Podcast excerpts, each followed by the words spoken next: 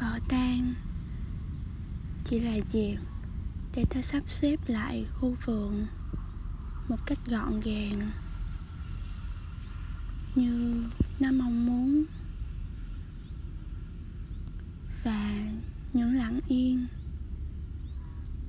xúc tâm ta thấy rõ khu vườn nó đang là,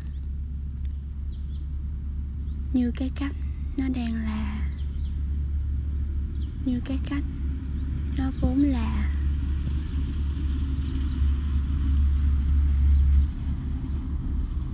Và